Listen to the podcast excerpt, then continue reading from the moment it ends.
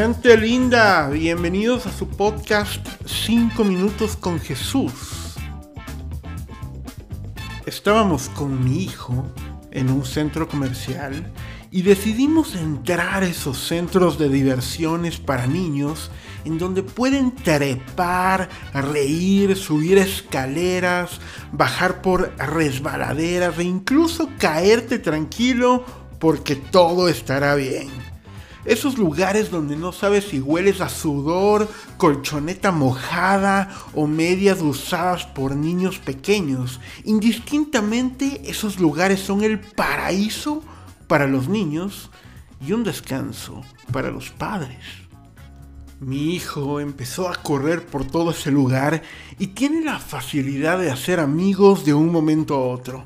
Antes que me dé cuenta ya está hablando con alguien y contándole sobre el episodio que vio esa semana de su programa de dibujos favorito. Y efectivamente empezó a jugar con otro niño y no paraban de hablar y reír pude darme cuenta que el hombre que estaba sentado a mi derecha era el padre del niño con el que mi hijo estaba jugando. Seguramente tú pensarás que lo mismo pasó entre ese hombre y yo, que no podíamos parar de hablar como nuestros hijos. Pero no, pasaron 10 minutos y no soltábamos palabra y media. Así que dije dentro de mí, no puede ser que nuestros hijos estén hablando y jugando como un par de hermanos y nosotros, hombres adultos, maduros, llenos de experiencias e historias, tengamos cosas más importantes que ver en nuestros celulares que compartir y aprender el uno del otro. Así que me arriesgué y dije, ¿qué edad tiene su hijo? Me contestó, tiene seis. Dije, ah, igual que el mío. Después de eso, se presentaron un par de segundos de un silencio incómodo y nos paramos cada uno por su lado, sabiendo que nuestros hijos podrían hacer lo que a nosotros nos cuesta tanto. Ah, los niños. Tengo dos en casa y a veces me preocupo que aprendo más de ellos que ellos de mí en Mateo capítulo 19 del 13 al 15, nos habla cómo los discípulos impedían a los niños que pasen donde Jesús. Entonces Jesús les dijo, dejen a los niños venir a mí y no se los impidan, porque de ellos es el reino de los cielos. Lo curioso es que un capítulo antes de este suceso, nuestros amigos los discípulos preguntaron a Jesús que quién sería el mayor entre ellos y Jesús tomó precisamente a un niño y les dijo que si no nos hacemos como ese niño, no entraríamos en el reino de los cielos. Los niños un modelo excelente por su actitud de absoluta confianza y humilde dependencia. Si te pones a pensar, los niños están rendidos a la voluntad del adulto, cualesquiera que fuera. Si es un buen padre, se someterán a los tiempos de juego, a la disciplina, al orden y por supuesto tendrán tiempos de compartir, reír y amar y si son malos padres, no podrán luchar solos frente a los golpes, los maltratos, los gritos o las injusticias.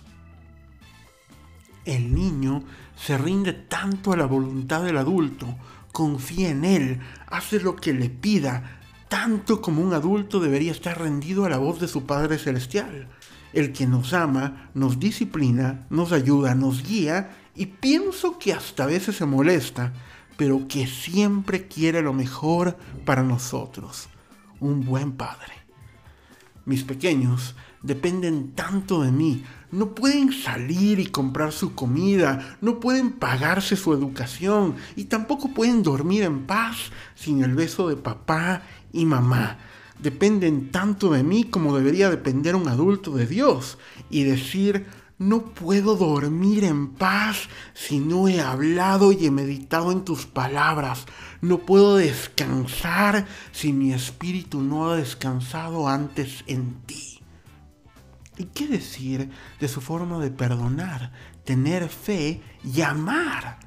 Jamás cualquiera de mis hijos ha dudado en perdonarme cuando yo he fallado.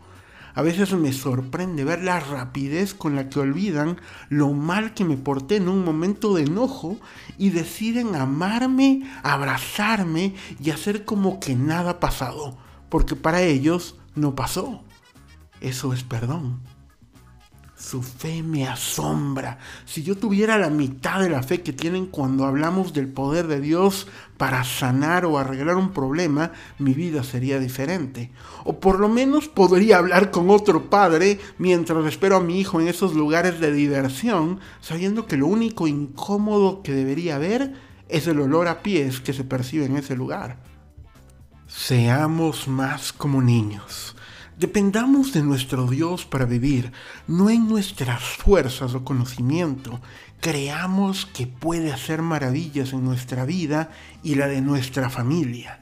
Aprendamos a perdonar como ellos y no buscar el rencor y el resentimiento con otros. Rindámonos a su voluntad, sabiendo que el Señor tiene planes de bienestar y no de calamidad, a fin de darnos un futuro y una esperanza. Seamos como niños y vivamos el reino de Dios aquí en la tierra.